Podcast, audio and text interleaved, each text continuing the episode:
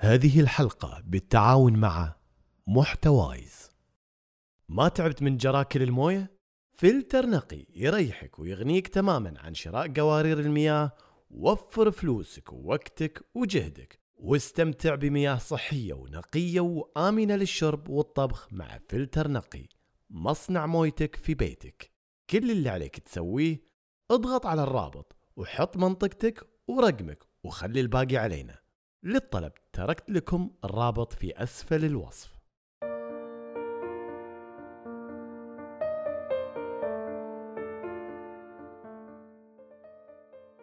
من خلال صباحو، أسعد الله صباحكم وأضاء الله قلوبكم وألبسكم من حلل السعادة والعافية.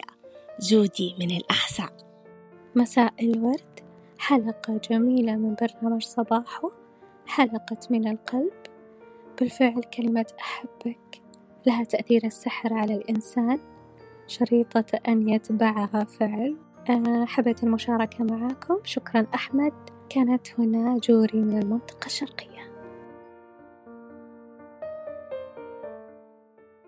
شكرا جزيلا لكل اللي شاركوني أصواتهم وآرائهم على بودكاست صباحو، وممتن جدا لهالحب والإعجاب والتشجيع، وهالشي هو أحد أهم الحوافز اللي تخليني أواصل وأحاول ما أنقطع عنكم ولا أسبوع قدر الإمكان. فشكرا شكرا من القلب لكم جميعا.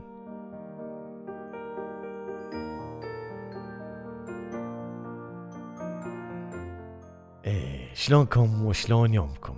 أتمنى إنكم بأفضل حال كالعادة. وقبل ما أبدأ حلقاتي أوصيكم بالابتسامة اللي ما تكلفك شيء، اللي مو بس بتغير من نفسيتك أنت، إلا إنها راح تغير من نفسية اللي معاك واللي يشوفك.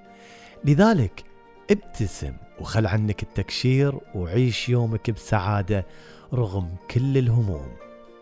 كلنا عندنا هموم، لكن ما نقدر نقول الله يبعدنا ويبعدكم عنها.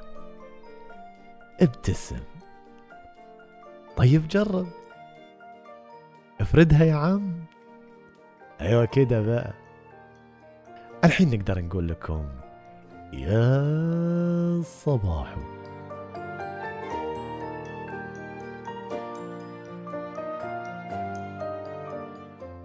ايام اول قبل ما تطلع الجوالات الذكية هذه اللي عندنا اليوم، كان اغلبنا يستخدم جوال نوكيا او الجوالات اللي تشبهها. أنا عن نفسي كنت أستخدم جوال أبو لمبة اللي تقدر تشغل فيه إضاءة وتظل معاك البطارية أسبوع ما تقول شيء. مو مثل جوالاتنا اليوم ما يمديك تشغلها يوم واحد يومين بالكثير وراحت بطاريتها. ما علينا. تتذكروا لما كانت تجيكم رسالة بهالشكل؟ قد لا أكون أول من بارك لك، وبعدين يجيك قوسين وما بينهم مكتوب جزء من النص مفقود. طبعا هالكلام هذا مو موجه إلا لجيل الطيبين، الجيل الحالي ما يدري عن هالحركة هذه. الجيل الطيبين اللي لحقوا على هالنوع من الرسائل. هذه الرسالة اللي تنتهي بهالجملة يعني أن الرسالة ما وصلت كاملة وبأن لها تكملة، بس تغصغصت في الواهرات ويمكن تجيك في الدفعة الثانية. الإنسان بعد أكيد عنده جزء من النص مفقود في حياته. على سبيل المثال، اليوم أنا أشتغل ولي حياتي والحمد لله ومرتاح، لكن أكيد عندي جزء مفقود وودي أني أكمله. يعني يمكن ما يكون عندي بيت، يمكن أطمح لشهادة، يمكن أبي سيارة.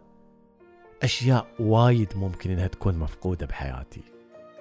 اليوم ما راح نتكلم عن فقد الأحباب، لا، راح نتكلم عن فقد صفات، أحلام، شهادة، عمل وغيرها.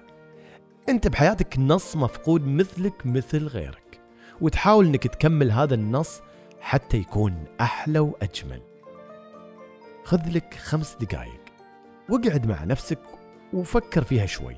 شنو الشيء المفقود بحياتي؟ وهل لو نوجد هالشيء المفقود حياتي راح تكون مكتملة خلاص، أو راح تظل في نصوص مفقودة واحتاج أني أكملها؟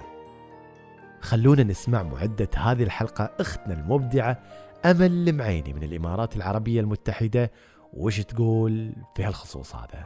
أنا أمل، والجزء المفقود في حياتي عدم قدرتي على اتخاذ القرار لوحدي.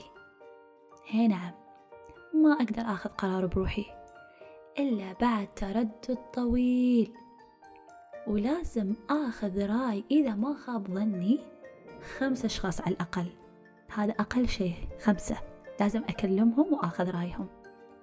ولكن في نهاية المطاف إذا 4 كانوا عكس قراري وشخص واحد معاي ومع قراري، أتم على قراري. ولكن شو مصير 4 اللي كانوا عكس قراري؟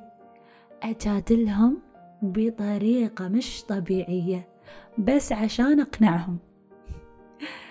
أقول في خاطري إنزين خلاص، هذا قرارك واتخذيه، الأمر راجع لك، بس التردد والخوف من أن هذا القرار يكون خاطئ وبعدين أتحاسب عليه يخليني أتردد وما أعرف أخذ هذا القرار. وهذا مش عيب، بل العكس، الشخص يستمر ويعمل على نفسه، والحمد لله اليوم أنا في جهة عملي وفي دراستي اتخذت بعض القرارات دون الرجوع لحد، وغيرها من القرارات الحتمية اللي تغير مجرى حياتك. ولكن الحمد لله هذا إن دل على تحسن هذه الصفة عندي، وإن هالشيء ما عاد جزء من النص مفقود في حياتي. لهذا السبب عزيزي المستمع أقول لك، خذ لك وقت، فكر، تمعن في نفسك وشوف ما هو الجزء من النص مفقود في حياتك واشتغل عليه. يا سلام، أنت بعد عزيزي المستمع مثل ما قالت أختنا أمل، خذ وقتك وفكر وتمعن وشوف شنو هالنص المفقود بحياتك واشتغل عليه مثل ما اشتغلت عليه أمل.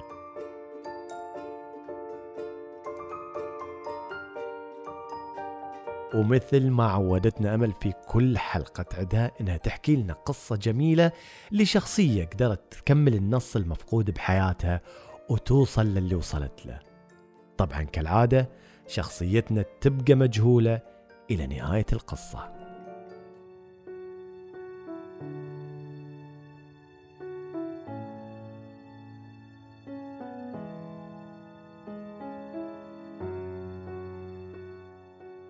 يقال إن قبل 50 سنة كانت دولة تركستان تعاني من الفقر والحروب الأهلية، والعيشة فيها صارت لا تطاق. لذلك قرر أحد مواطنين هالبلد إنه يهاجر إلى المملكة العربية السعودية في عهد المغفور له بإذن الله الملك عبد العزيز. وبالفعل هاجر واستقر في مدينة الطائف. مرت سنين وتزوج هالرجل وجابوا له أطفال، ومثل أي شخص يدور على لقمة العيش ومكان يدرس فيها أولاده، قرر إنه ينتقل إلى مدينة جدة حتى يتعلموا عياله هناك. وهناك فتح له دكان صغير لصناعة الأحذية وتصليحها. أحد أطفاله كان في النهار يتعلم، وفي المساء يروح الدكان يساعد أبوه ويعينه في شغله.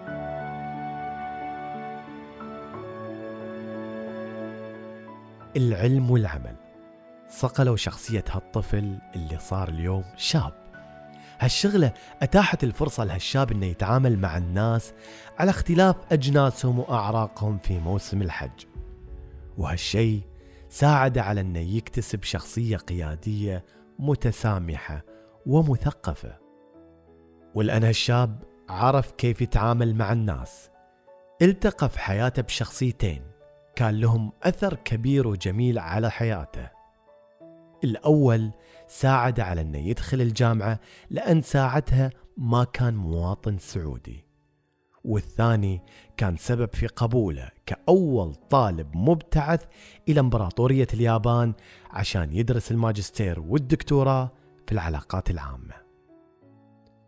هالشاب كان سفير فوق العادة لبلده ودينه خلال فترة دراسته، وساعد هالشي إجادته للغة اليابانية بطلاقة، وعشان كده أول ما تخرج هالشاب اشتغل في شركة تويوتا عدة سنوات قبل ما ينتقل للتدريس الأكاديمي في عدة جامعات.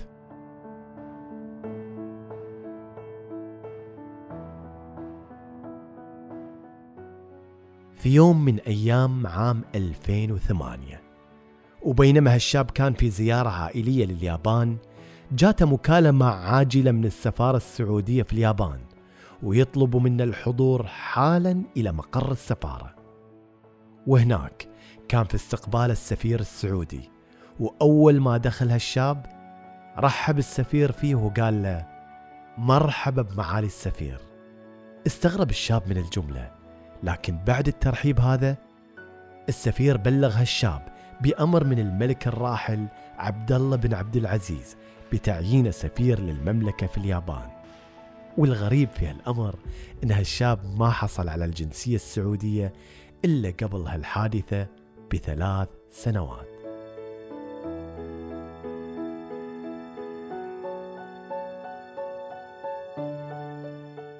لما استقبل امبراطور اليابان استغرب وفرح لما سمع يتكلم اللغة اليابانية بطلاقة، وأرسل رسالة إلى الملك عبد الله يشكر فيها على تعيين هالشاب في هالمنصب.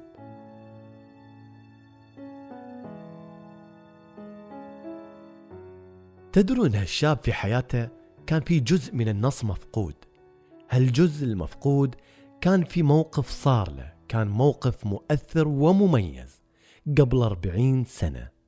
ساعتها كان هالشاب طفل صغير، وكان يشاهد التلفزيون مع أمه وأبوه، وبالتحديد يشاهدوا خبر افتتاح الملك فيصل المركز الإسلامي في اليابان.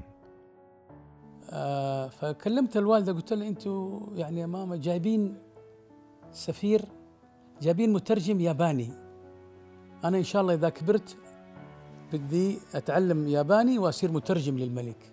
سبحان الله. وقتها يا أبو عبد الرحمن رحمها الله قالت إن شاء الله يا عبد العزيز تروح أنت تترجم للملك وتصير سفير في البلد هذه. فكان شوف الدعاء كيف. الله. عشان كذا أنا أقول لك لما جاتنا منح اليابان كأنها توكيد لذلك الدعاء الجميل. تذكرت دعاء الوالد. أيوة طبعا، أنا تذكرت هذا الدعاء وأنا أترجم للملك عبد الله غفر الله في الديوان الملكي في الرياض. إيه. هذا الشاب كان ينقص دعاء أمه، يقول ما زلت أعيش فضل دعاء أمي، وما زلت مؤمنا بأن هناك أملا حتى لو نظرت إلى السماء من ثقب إبرة. الله يا رب لا تحرمنا من دعاء أمهاتنا واحفظهم لنا يا رب، وارحم الراحلات منهم. أكيد ودكم تعرفوا من هالشاب. هالشاب هو سعادة السفير الدكتور عبد العزيز بن عبد الستار تركستاني. هذا الشاب اللي كان يلاحق أحلامه ويجتهد وجاهد إلى أن وصل إلى ما وصل إليه. بفضل دعاء أمه اكتمل النص المفقود بحياته، وصار بأمر ملكي سفير للمملكة في اليابان. اليابان اللي درس فيها واشتغل فيها وكان سفير لدينه ووطنه بأخلاقه وتميزه قبل ما يصير سفير رسمي للمملكة في اليابان.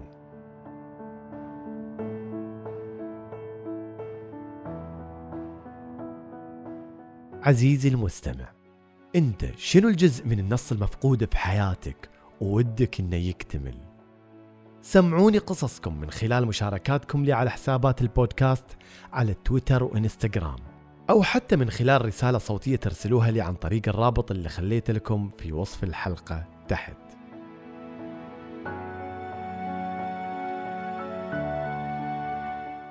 حط في بالك شغلة مهمة، دام هالشاب قدر، انت بعد تقدر تكمل الجزء الناقص من النص وتحقق أحلامك وتوصل للي تطمح له بجدك واجتهادك وتعبك. لا تنسوا تشاركوا هالحلقة مع الآخرين، وهم بعد لا تنسوا تشتركوا في البودكاست عن طريق تطبيق بودكاست على الأبل، وتقيموه وتحطوا تعليقاتكم وملاحظاتكم. كنت معاكم أنا أحمد قريش من وراء المايك، وتحية جميلة أقدمها لمعدة الحلقة أمل المعيني على هالحلقة الأكثر من رائعة. الحين أقدر أقول لكم في أمان الله ويا صباحو. عندي حكمة دائما أنا أستخدمها في حياتي، هو أنه الحكمة الحقيقة يابانية، تقول قد ترى السماء من ثقب إبرة.